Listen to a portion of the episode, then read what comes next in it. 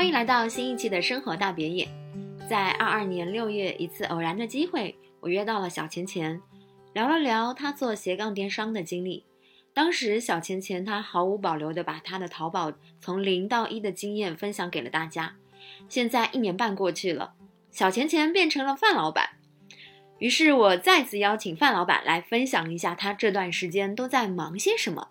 又有哪些经验可以跟大家一起分享呢？如果你喜欢这一期的节目，或者也对范老板所说的一起复盘有兴趣的话，欢迎点赞评论来和我们一起交流，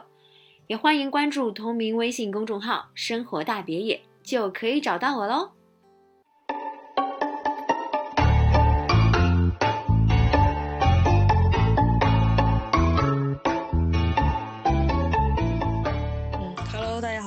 我是范老板，之前是一直在做水果的电商生意嘛，在淘宝上卖。呃，那个时候是有工作的，在重庆上班嘛，啊，是朝九晚六的这个上班族。呃，在今年二三年，二三年的一月份的时候，过年之前啊，然后就辞职了。现在是算是一个真正的自由职业者吧。啊，已经是过去了大半年的时间了。作为一个个体发展来讲，还是在继续做之前的事情，就是用电商的方式去做水果，然后还有就是近两年在做的大闸蟹。呃，你刚刚提到你是二三月份提出离职的嘛？那当时在决定做自由职业的时候，自己有考虑过一些什么样的因素吗？是自己的电商已经能够养活自己了？嗯，差不多。当时在刚开始做副业的时候，还没有想过说有一天自己能离职，就只是说当时的工作，其实在晋升方面或者在行业方面，都感觉自己就是没有特别大的这种。就是往上走一走的这这种希望吧，想说这个现在互联网这么发达嘛，然后是不是要找一个呃副业先发展自己的第二曲线嘛？现在都流行这个嘛。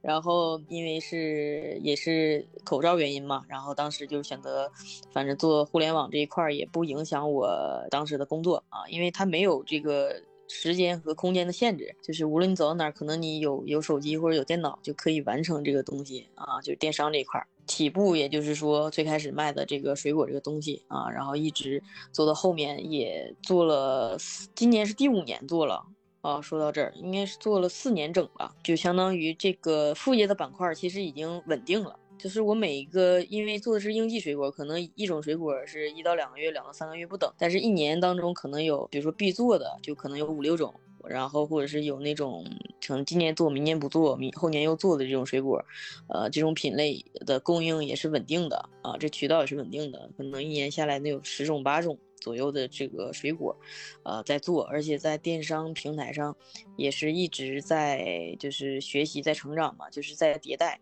就可能之前做的。不好的地方，后面呃做其他产品的时候，可能又就成长了很多，然后可能就迎来了一次又一次的这个就销量的递增，到后面就是稳定啊，每年能有一定的收入，所以说后面就想说，呃，那就自己既然也喜欢做这一块儿，然后又没有时间和空间的限制，可能我之后无论走到哪儿，只要有网络。我就可以做这个事情，所以在今年过年之前嘛，就离职了。那就是在离职的时候，有没有跟身边的朋友去沟通过这件事情？嗯，具体的这个稳定性有没有遭到，就是有没有收到一些不一样的一些反馈跟信息呢？嗯，会有会有，嗯，是两面的吧。有一部分的朋友或者是家人是支持的，还有一些朋友反对的。他觉得你现在，嗯，那个薪资也稳定，包括社保啊、公积金这些都是稳定的嘛。可能很多无形的收入，这个大家工作上班的人是都知道的。这种你如果自己做公司，或者是自己不做公司，就做一些这种线上电商这种不是很大的话，可能就是没有一个基础的保障吧。这个可能上了很很多年班的人是是知道这个。问题的啊，也会提出一些异议，就是说当时会问我到底有没有想好这个问题。如果自己做呢，你可能这个月你赚三万，下个月你可能是零，可能下下三个月呃你可能收入都是为零的。会跟我讨论一些这种，就是能不能接受这种相对于工作来讲不太稳定的收入结构，当时都会有聊。所以你其实你当时考量的时候是觉得，即使在收入。有波动的情况下，你也是可以接受这样的一个波动的，所以你就决定出来了。嗯，对对对，也其实没有什么太多的准备，比如说，会给自己留很多基础的 花销的这些规划，什么都没有。其实我就觉得当时也是有一些基础的吧，就想说，那既然想做这一块，那就全身心的去投入去做吧，就也不用说纠结，呃，到底要取舍哪一块。对，其实我觉得听下来，因为你已经是在第五年的时候才决定把它变把把副业变成主业，那所以其实前面你已经有很多的积累了，这一块并不是完全打一个没有准备的一个仗。呃，对，虽然积累没有那么很多吧，因为你毕竟大家的时间精力都是有限的。比如说我这个副业，起码没有很全部精力的去用到这个上面。如果要是，呃，按照我自己的想法来说的话，就是如果全部的精力如果都放在这上面的话，肯定成绩是，呃，比现在要好的多得多。对，嗯，但是我有一个点，我可以理解你把你的副业变成了主业，但是为什么是在这个二三年年初的时候？因为其实二三年的时候整个经济是不被看好的。那这个如果是经济下行，会不会影响你电商的呃一些销售情况呢？呃，说实话，当时没有考虑这么多，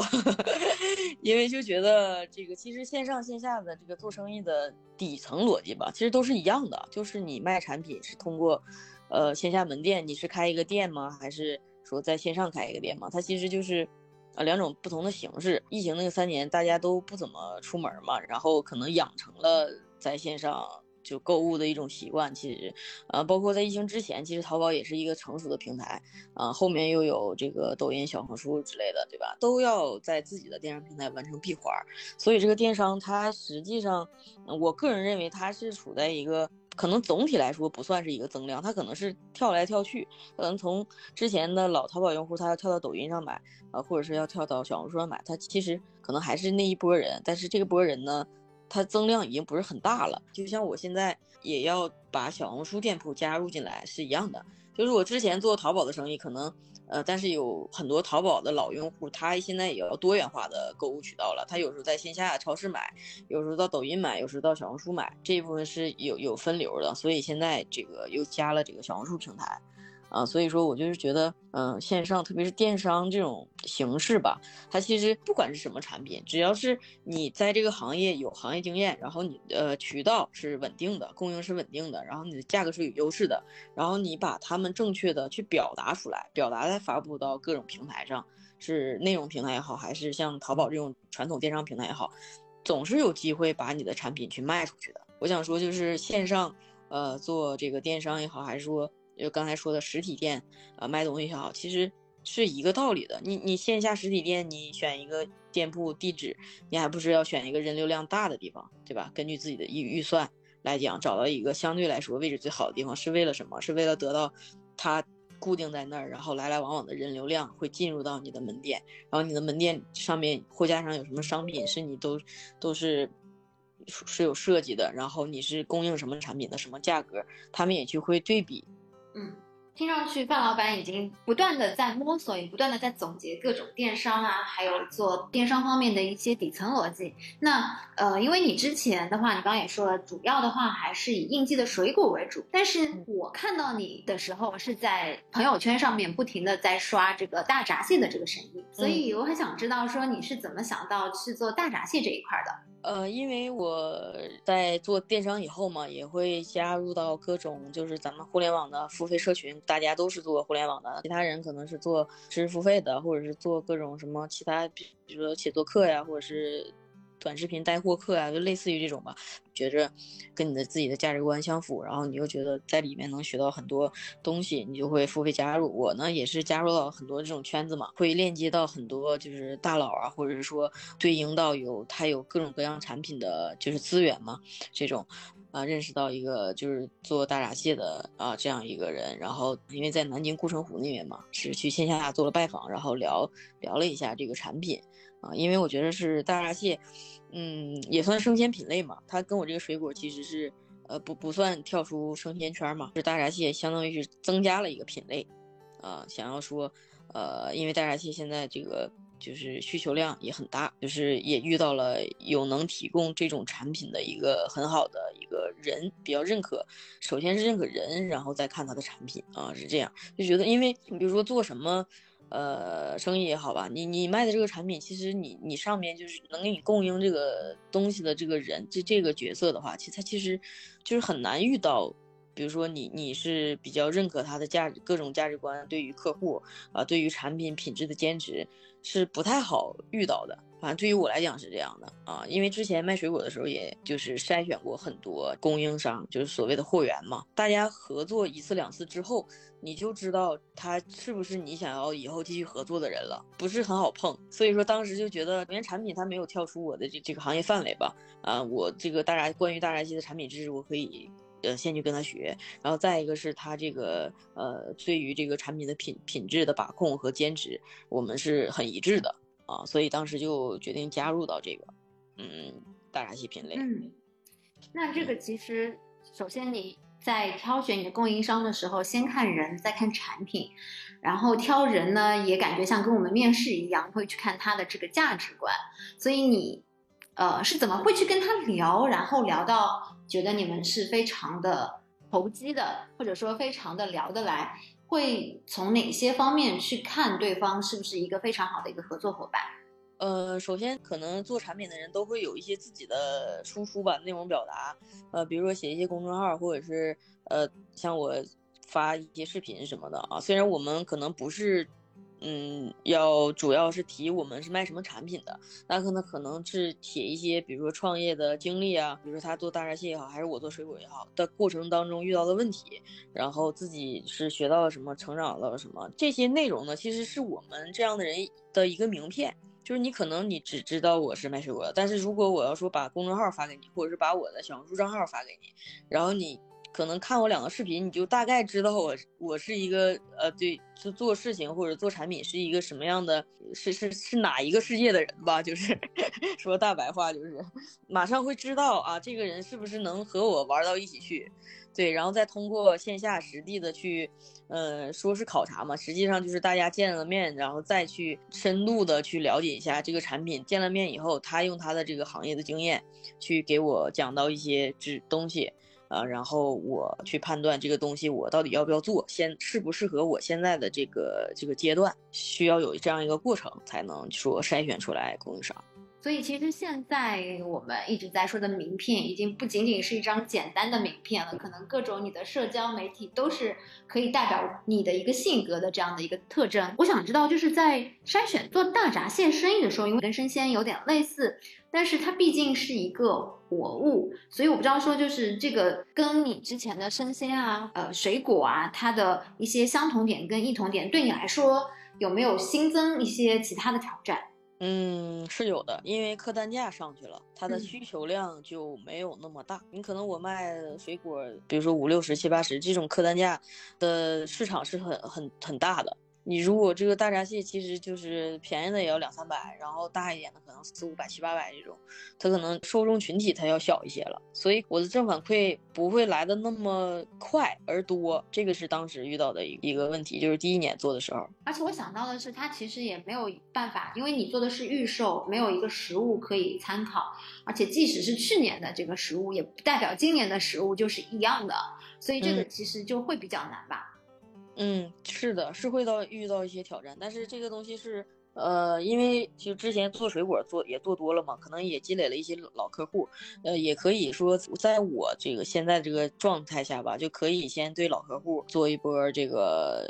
嗯，宣传，就是说现在我加了一个大闸蟹这个品，如果你有这个需求的话，我也可以做一个备选嘛，这是有个基础客户群，然后如果去拓新的客呢，就是呃，淘宝是一个。店铺是一个路线，就是一样的嘛。买大闸蟹的人来搜索，然后你把这个主图、详页、评价这些都准备好，然后他对比价格，完了，然后他就会选择一个。今年是加了那个小红书电商嘛，相当于是反过来，是你要先做内容，先做图文笔记也好，还是视频笔记也好，你要全方位的，呃，从我我是展示这个产品和自己结合自己做这个事儿的心得上。来定位内容表达的，表达的是我是今年加了这个品类，然后在卖这个品类的时候，呃，中间遇到了什么问题，我是怎么解决的，就是相当于一些创业的心得吧。然后这样的话，就会有人来呃询单，然后购买。两个平台的引流方式不一样，小红书这边就是我新今年新做的平台嘛，之前没有做过电商这个赛道，就是今年是因为那个小红书想要完成整个电商闭环嘛，在他自己的平台，他也有开店铺，然后挂链接的这个功能。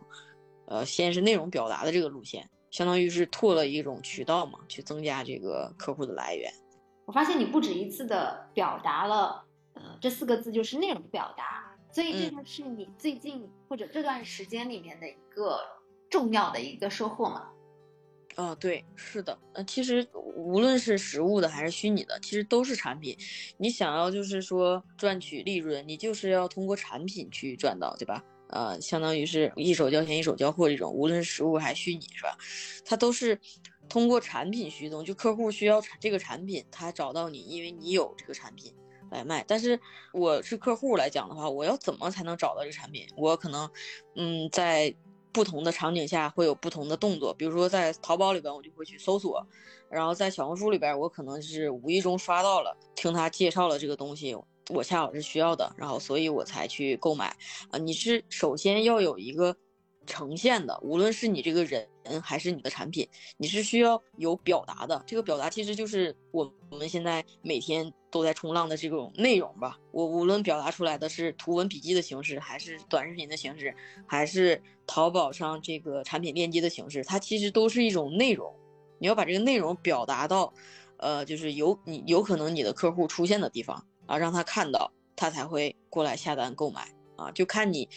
嗯，你是怎么表达方式？就淘宝上，就是你做一个产品链接，把握好主图详情页，这就是你的表达。你要把你这个产品，呃的卖点，然后和别人的差异化，然后和你的售卖价格都要表达上去，这就是呈现出来的一种东西，就是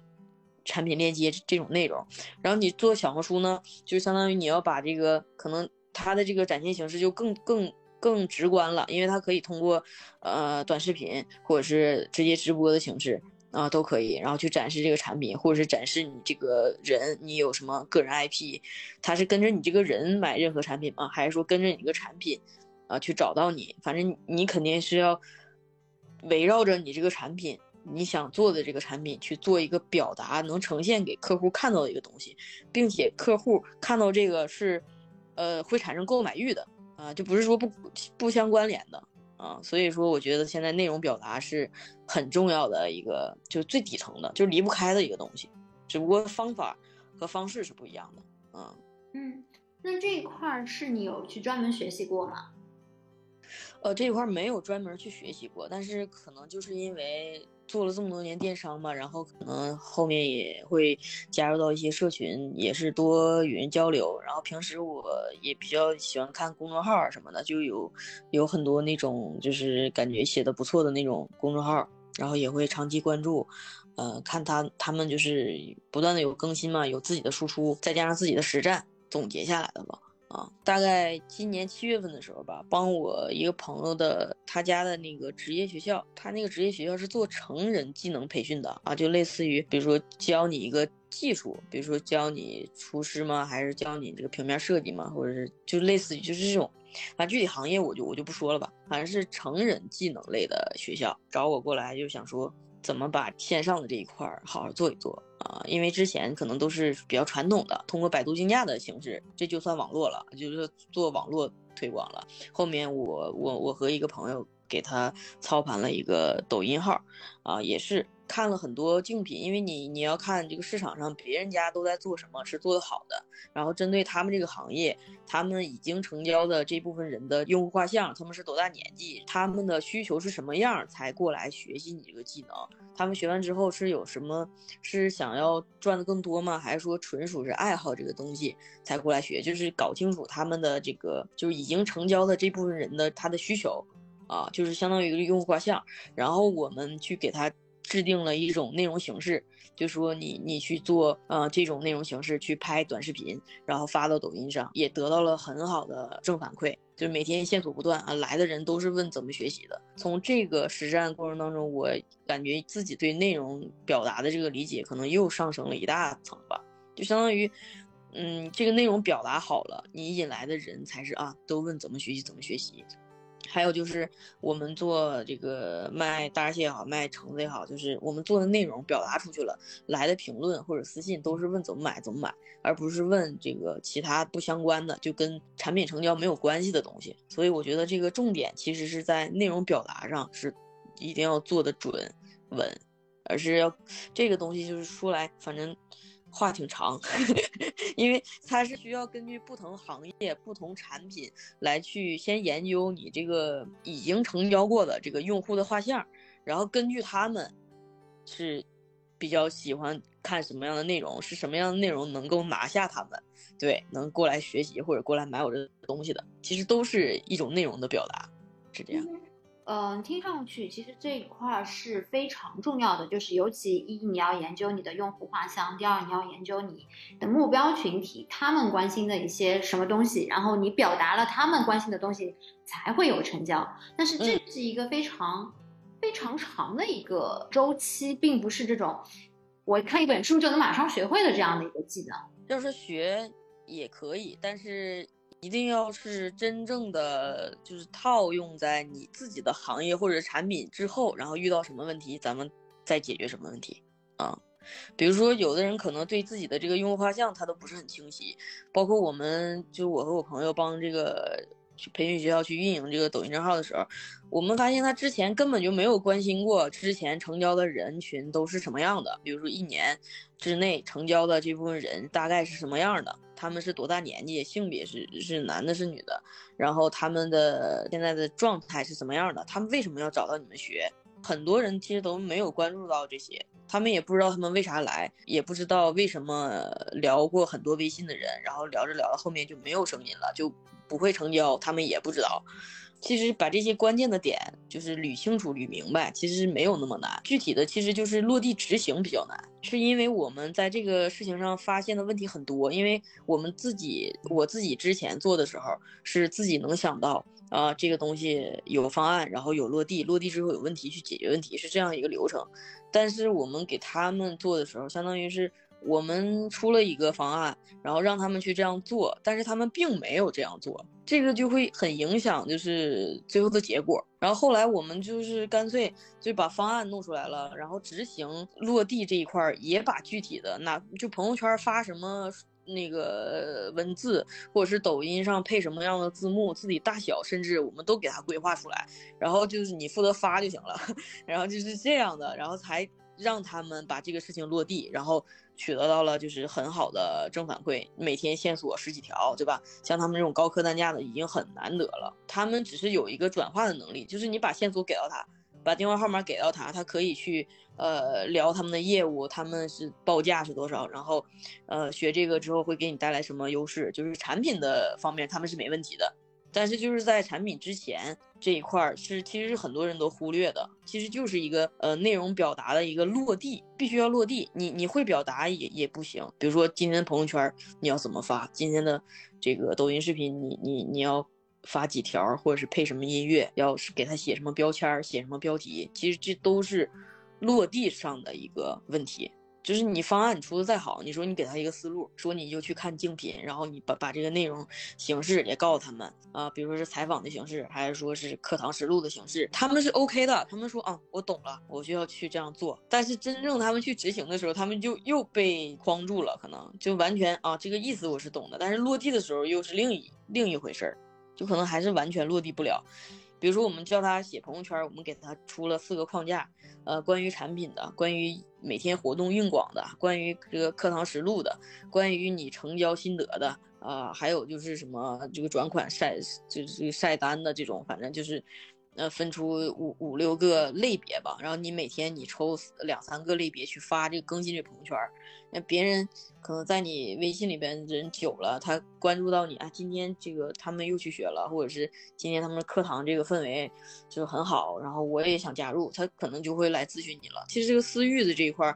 我们是最开始做的，后面才做的抖音，就前面先把他们私域一万。两千个客户嘛，两个微信，每个微信有六千多，给他激活了。时间最长的是一个是三年前就加上他们了，他们一直在跟，都没有成交。然后最近看他们发的朋友圈之后，然后过来决定学习了，付钱了。然后后来思域激活以后，可能剩下的就是没有什么特别大的意向了，或者是人家已经去学其他技能了，或者是已经人家学了，就时间太久了。后来做的抖音账号引新的流量，其实还是一个内容表达的方式，就是把同样的这个用户痛点，去用短视频的方式，用适合抖音平台的这个调性的一个方式去表达出来。然后每天后台私信十几条线索，然后电话。然后拿到以后，他们招生老师转化的人去跟，然后成交一个月，好像前几天刚对完，是有八个，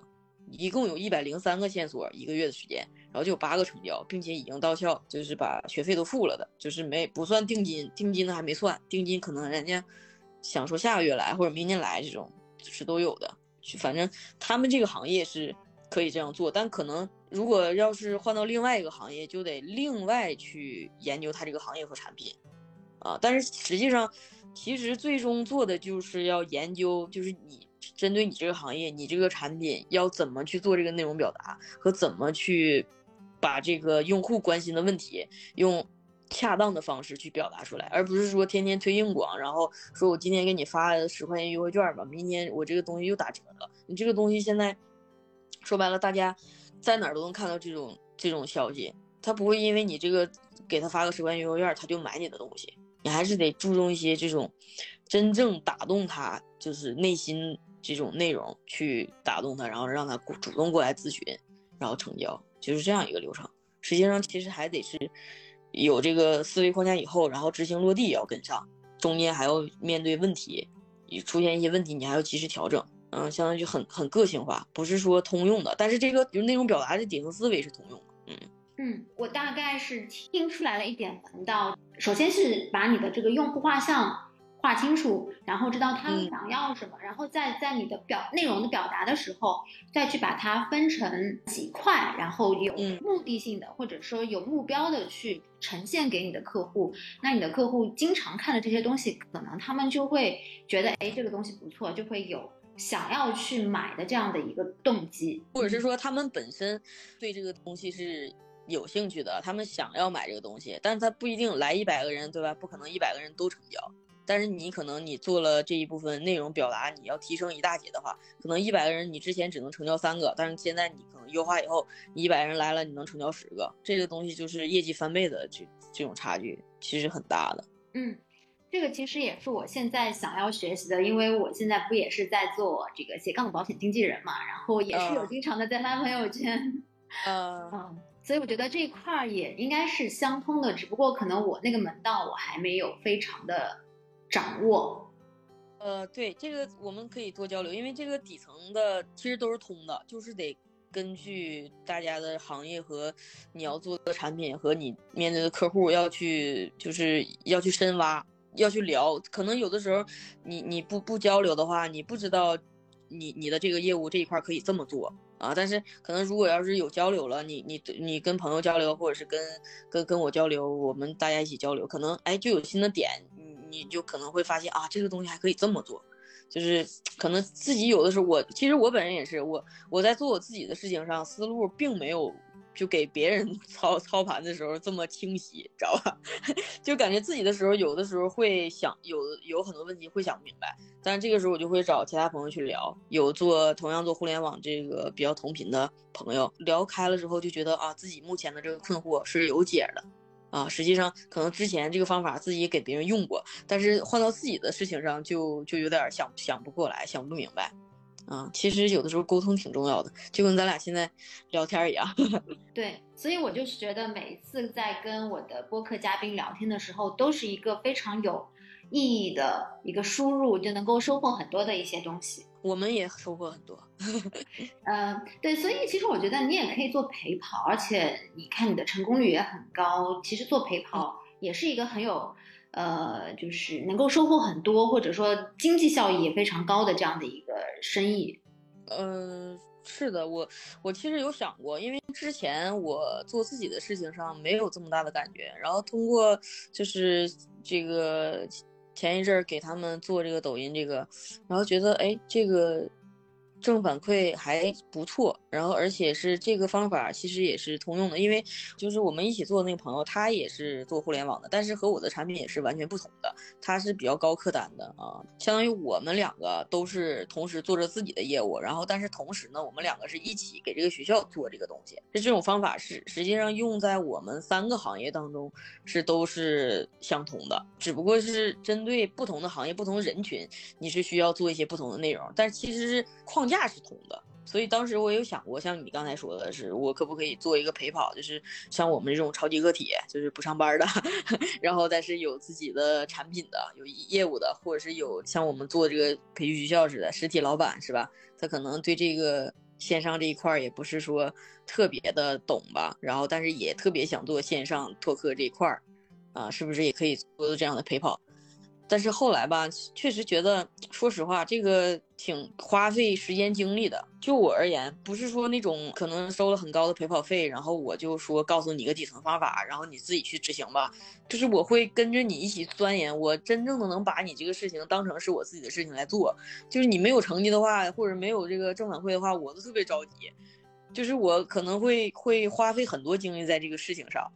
我觉得这就是为什么那个我们给给这个培训学校做这个项目很成功吧。就是我们确实当成自己的东西来做了，就不管他，呃，给不给我们钱，然后或者是有没有给我们这个分成，我们都是没想的，所以就没有想过这个问题了。后面，嗯，那也挺好的，我觉得。呃，现在其实你也是在积累这一块的经验，可以再多积累一些，未来还可以再去做更高客单价的这样的一个陪跑，可能收入就会更高。对对对而且关于知识付费这块吧，其实我一开始因为我很多这种就是聊得来的这种，同样是做线上生意的这一块，有很多都是做知识付费的嘛。但是你也知道，就知识付费这个行业其实挺鱼龙混杂的，就是。嗯，每个人的这个能提供的价值的水平高低都不一样，然后每个人的初衷又不一样啊。有的人可能就是像那种，比如说他纯割韭菜，但是其实这个这个在业内呢就是很正常，因为我可能我五十分我也可以教二十分的人，这是没问题的。然后你八十分你也可以教六十分的，这个是没问题的。但是我可能对于我来说就始终逾越不了这种。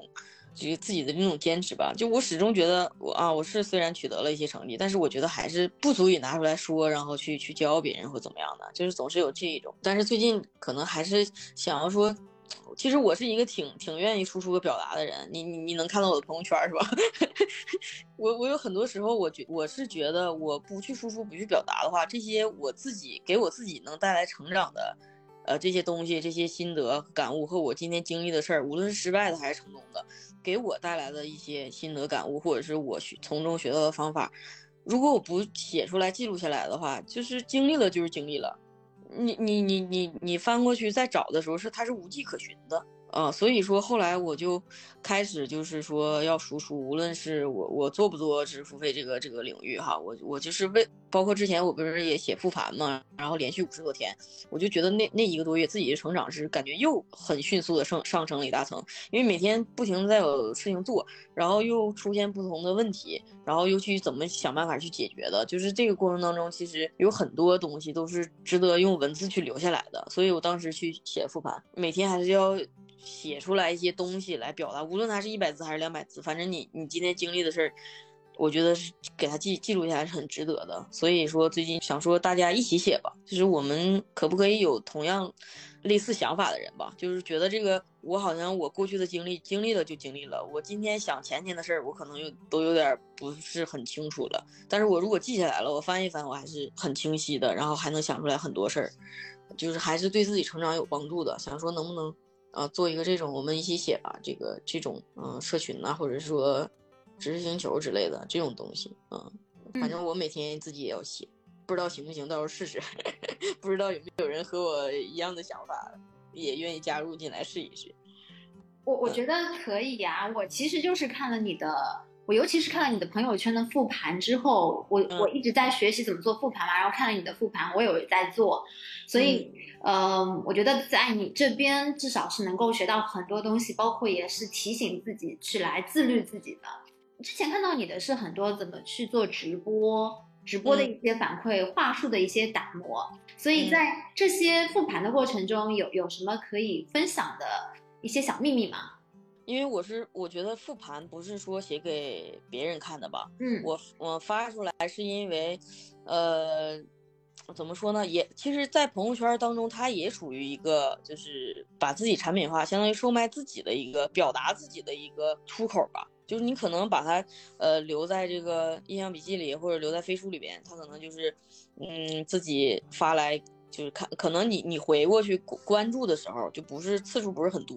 但是你如果把这个东西发到朋友圈以后呢，你你知道你心里知道这个东西是要发朋友圈的，你就会很认真的去写啊，倒不是因为你的起因是为了写给谁看，而是你真的是今天有很多想法去表达。然后我就觉得他发到朋友圈有挺多好处。第一点就是说，你写的时候都不是说啊，为了今天我写一个飞书的这个复盘，我写一个，反正嗯，写成什么样也没有人能看到，反正就是写给自己看的。就是你知道吧，人都是有那种，哪怕有一个人看我写的复盘的话，我都会把我自己内心最真实的想法，我最想表达出来的东西，我今天学到的东西，我给他分享出来，就是有有一种这种，反正我是这样的。然后第二点呢，就是。呃，它有一个连贯性，因为我觉得可能人的天性都是惰性的吧，包括我自己都是这样。很多时候，呃，一件事情都不能每天都坚持，可能如果呃中间哪怕就断了一天的话，就也也后面就很难再连起来了。嗯，就是之前健身也是，嗯，就可能这个月没去几天，下个月就更不可能去了。但是如果一直坚持下来呢，就像我之前写复盘写了五十多天，我记着，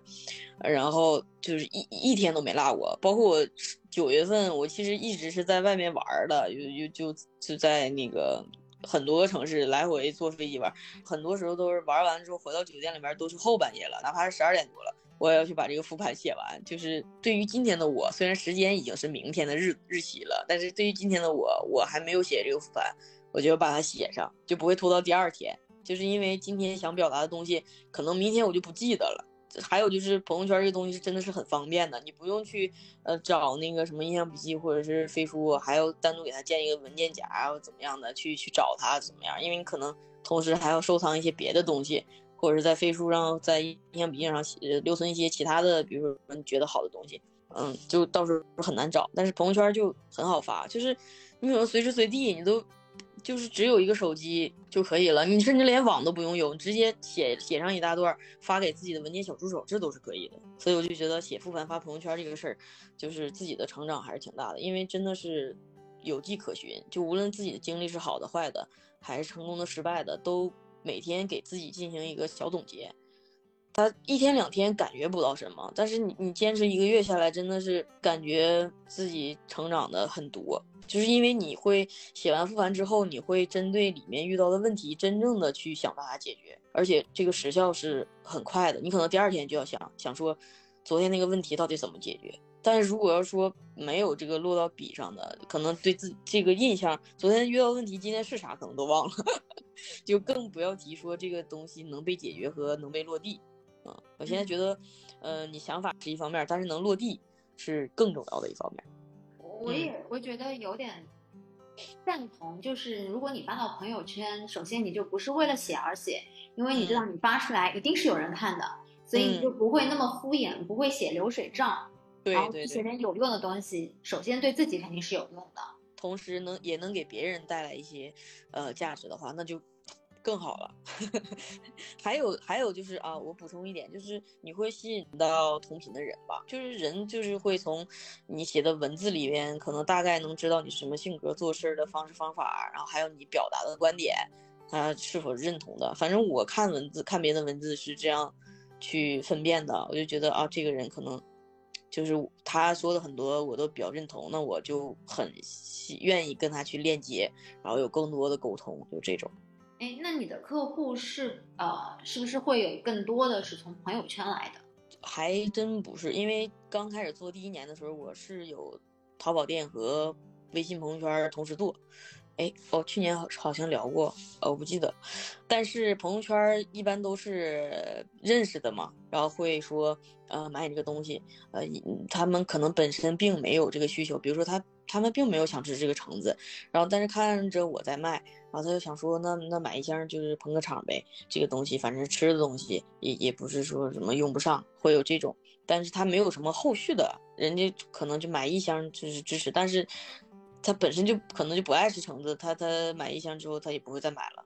啊，所以说朋友圈你基础的这个好友，或者是说你之前干其他什么工作，或者是说反正各种渠道吧，就是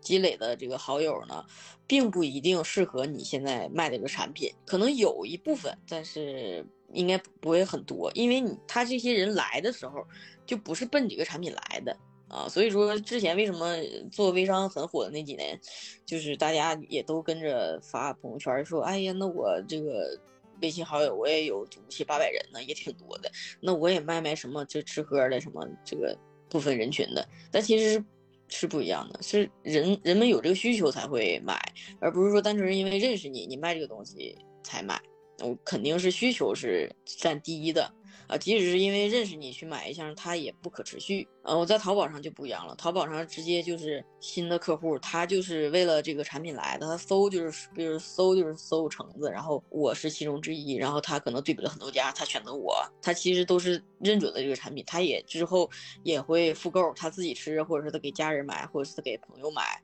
啊，他包括他，他可能他他送一个小礼物，他都会给对方买箱橙子，对，就就会有这样的客户，他是真正是面对就是对你这个产品来的，而不是我这个人，所以说后面朋友圈我就停掉了，就是主要是做淘宝，然后那个后面引流到那个微信，嗯，是这样的，嗯，相当于就是一种。你你提供这个产品，你要去真正找需求这个产品的人，而不是说在你现有，无论你朋友圈有五千人还是八千人，它数它不是数量的问题，它是质量的问题，就是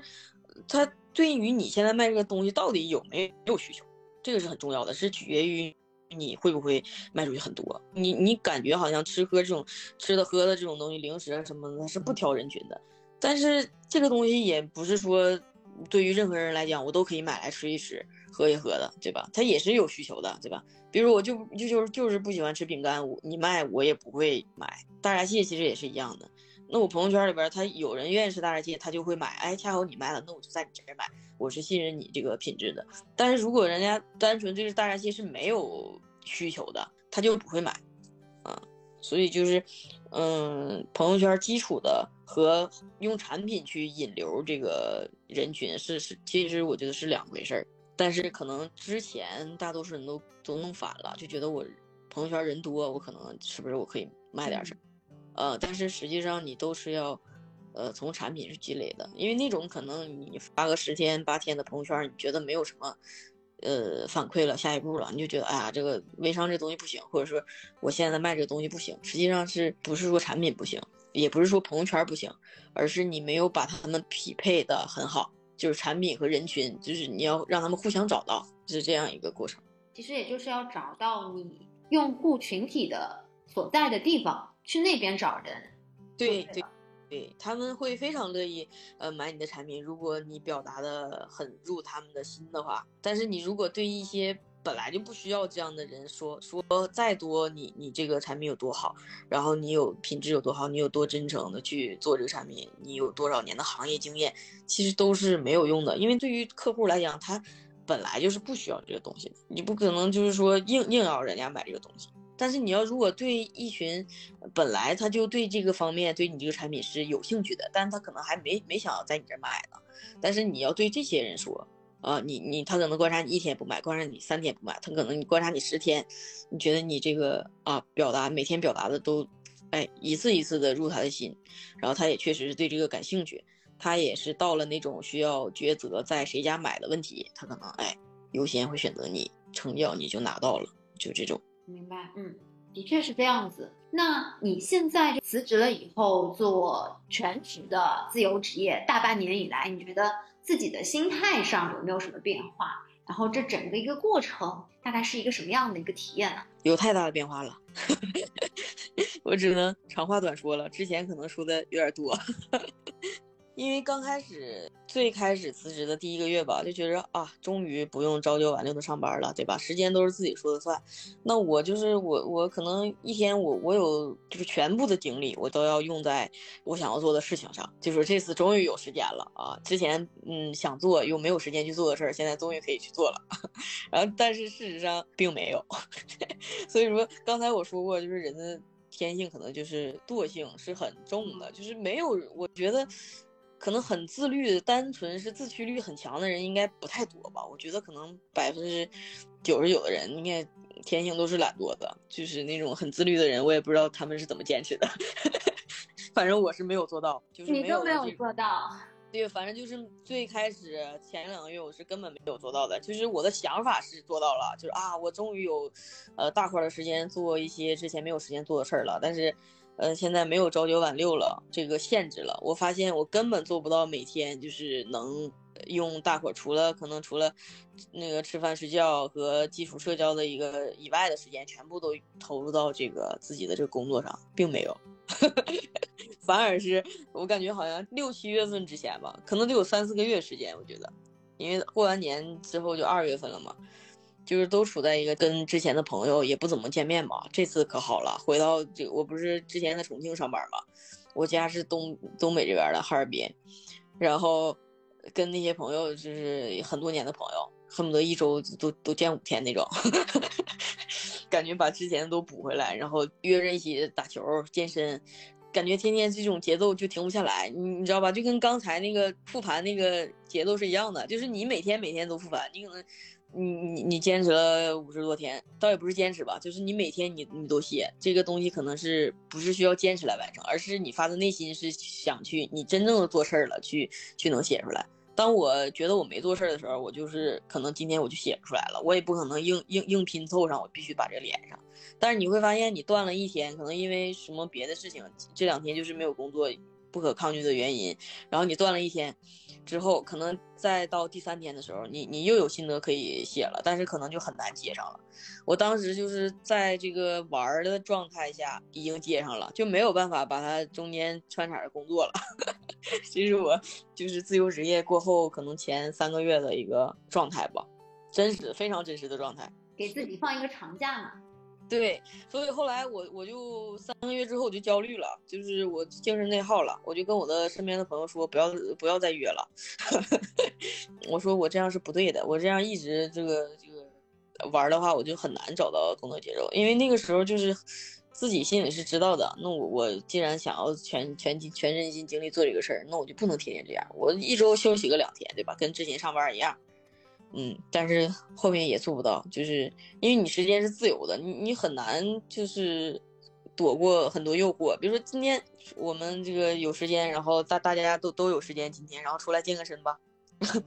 我自己就很想去，然后就可能就去了。但是如果我要是工作呢，我可能只有六点下班了之后才能去，但是可能六点下班之后人家都结束了，我可能今天这个局就不会去了。但是自己的时候就完全没有这个时间管理的概念，就是前三个月的时候。你可能想要投入到工作状态当中呢，也很难，就是可能要恢复个两三天之后啊，终于进入到工作的状态了，就是早起下楼去运动，然后一日三餐都自己做，然后也也不出去玩了，然后刚工作了两天，哎，又开始周末，然后又约约，又约这个吃饭了，然后 玩了两天，又打断这个工作节奏了，完再次投入的时候，你还要再耗费一些。自己的经历，然后可能又两天倒过来，就是可能前三四个月的时候就是这样过的，这是一个非常真实的状态。我不知道其他 自由职业者是不是这样的，反正我觉得没有这个上班的那个朝九晚六的那个时间上的束缚以后，挑战是更大的。因为这个时间真的是你自己说的算，你用来干嘛，它就是干嘛了，它它是回不去的，也没有人说让你停止吧，你去工作吧，也不会这样。呃，后来后来转变过来了，就是找到自己的这个工作节奏，就是能把工作和自己的生活能平衡。所以我就特别羡慕有很多人，比如说三个月不出门，或者是三个月我不社交，我我谁也不联系，然后我就是要把这个事儿给死磕到底，然后也不会受外界的干扰。我就是那种工作。要有钱要赚，但是生活也要必须不能落下。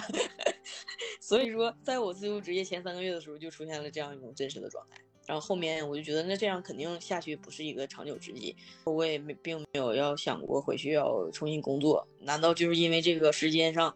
就是自律不了就就要重重新回去工作吗？也不是自己的想法。然后，所以后面就想办法找到自己的节奏。就是现在，之前我很多碎片化时间我都是做了工作的。现在我就是已经成长到，就哪怕等个人，或者是说他去打个电话的时间，比如两三分钟，我这个时间我都可以去做一些工作。嗯，比如说我发一条朋友圈，或者是我找一个选题，然后或者是说我这个。啊，写一写这个图文笔记的这个这个文案，或者是看一看人竞品，啊，他们现在都在做什么？哪哪些笔记是火的？啊，就是可以做一些这种，现在碎片化时间完全都可以。呃，这样的话，自己那种内耗的状态就已经不见了，就是没有什么精神内耗。我觉着 现在就是找到自己工作节奏了。嗯，所以现在基本上就已经是步入正轨了。嗯，是的，而且每天都有事儿要做。然后每天这个事情都是有进程的，呃，也遇到问题，也得到反馈，然后遇到问题应该怎么解决？嗯，比如说最近就是呃遇到了一个测就是测试的一一种方法，呃，可能正反馈不是很多，那我就决定可能要调整一下了，要测试另外一种方法，看看行不行。如果不行的话，还有第三种方法，就这样等着，嗯，就这样不断的去测试。呃，针对这个产品、这个内容形式、这种文案表达方式，就是刚才我们一直在聊的这种内容表达的这呈现的这种东西，你是每句话怎么说，还是音乐怎么配，还是说你要以什么样的形式啊？一天发几条，这种东西都是需要测试的。嗯，现在已经测出来第一种方式，呃，反馈不是特别好啊，它也有反馈，但是没有预想的那么好，所以就要测试第二种方案。啊，可能要大概一周到两周的时间，然后如果这种方案也不是预期的那种的话，呃，那还有第三种方案也要去做测试，啊，基本上这个产品差不多了，因为我是相当于是卖水果，呃，它是要要求你的这个销售场景是比较高的，你比如说你你卖个其他的，比如零食啊，或者是呃呃衣服啊穿搭这种，你可能不需要什么。大的场景，你可能就在家，或者是在随便找一个别人的别人的工作室什么，就或者都可以完成。但是我这种水果的东西，可能，对吧？就是我自己，我本人去这个水果的产地，去身临其境，我有这样一个销售场景给我提供到，我能随时随地都有自己的视频素材，或者是自己想拍什么样的图片是点击率高的，我就随时能拍出来。啊，这样的话。呃，对于我这个就是现在主要做的这个小红书这个内容表达上，它是就是信任度更高的啊。如果我就在哈尔滨的话，我卖这个四川的橙子，对吧？这个 信任度肯定是嗯要大打折扣的。所以下嗯这周末，因为之前没发货嘛，他他说是在测试它的这个品质啊，一直都每天都在测试，然后那个他们会给我发消息，然后大约是十号左右的时候。啊，品质是可以，嗯，最晚的话可能再晚个两三天吧，十二三号差不多。然后我就是买，已经买好了这周末去四川的机票，然后到时候我就在那儿待一整个橙子季，可能到过年之前啊，基本两三个月吧，都要在产地那边，呃，相当于就是现场把这个刚才说的那那几个方案，呃，就是依依次测试好，然后有什么问题当时就可以解决，当时就可以执行。啊，如果不行的话，就当时也可以优化去迭代，这种是很快的。如果我人在东北的话，那我们这边今天都下大雪了，大暴雪，是没有那种销售场景的。然后，呃，而且就是你视频的表现形式或图文表现形式是很局限的，因为你你素材就这么多。因为我是国庆节的时候是到那个产地那边待了三天，就每天从早拍到晚嘛，就是拍一些，呃，我想表达的这个视频口播内容，还有就是图片。啊，等等这些吧，然后回来之后也不耽误我去用，就是当地的那种素材去表达啊。但是现在这个过去一个月了，呃，还是需要，呃，今年也想尝试一下这个小红书直播嘛，也也是需要到产地去，啊，然后到产地也是会有更多的这样的原创素材，自己想表达成什么样，也会让自己的这个。更新迭代速度更快吧，就是有问题可以当天就解决啊。这三天的这个内容表达形式不太行，反馈不是很好，那可能当时就要准备呃第二种形式，因为这个场景都是现成的，就是你你去在这个场景下能完，只要是在场景下能完成的形式，你就可以马上的换这种形式，然后你可能再观察个三五天。其实就算反馈不是很好的话，它其实每一个笔记它都是有积累，就是你这个反馈的这个人群画像，它系统都是。他自己也是在学习的，那今天这两个人给你点赞了，明天你再发产品，他给你基础播放量的时候，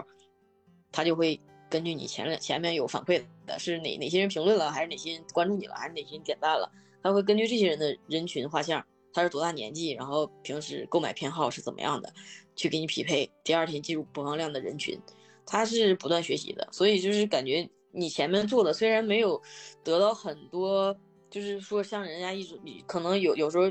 那种人家发一两篇笔记就大爆的那种，就可能卖了很多单那种。虽然没有那种正反馈，但是前面发的其实都是一个铺垫和积累吧，就是不是不是白发，就是没有白走的路。就之前的那个，虽然测试结果不理想，但是他也是为你这个账号奠定了就是很扎实的基础，啊，是这样。所以我感觉好像是，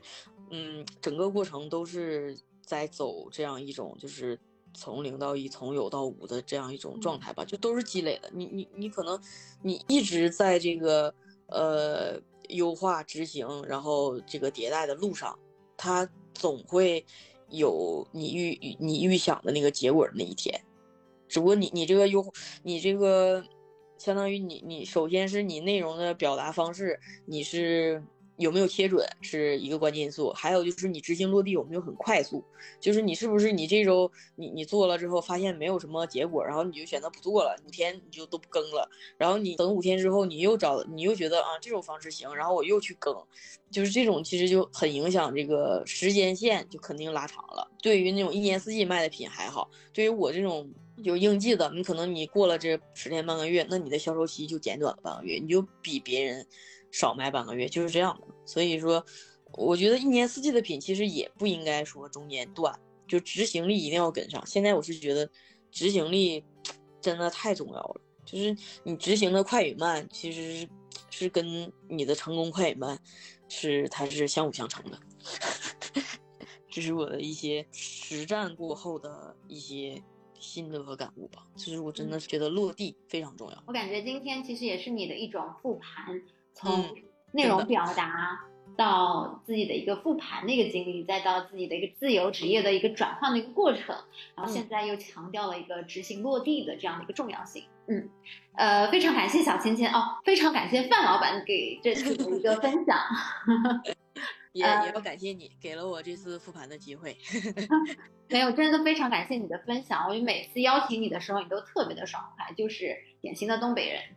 呃，对呀，我觉得大家聊聊天挺好的，自己表达出来一些东西或者经历之后的一些感悟吧。如果能有人能听到的话，如果他能找到一些这个自己方面那问题的那种呃答案吧，其实也挺好的。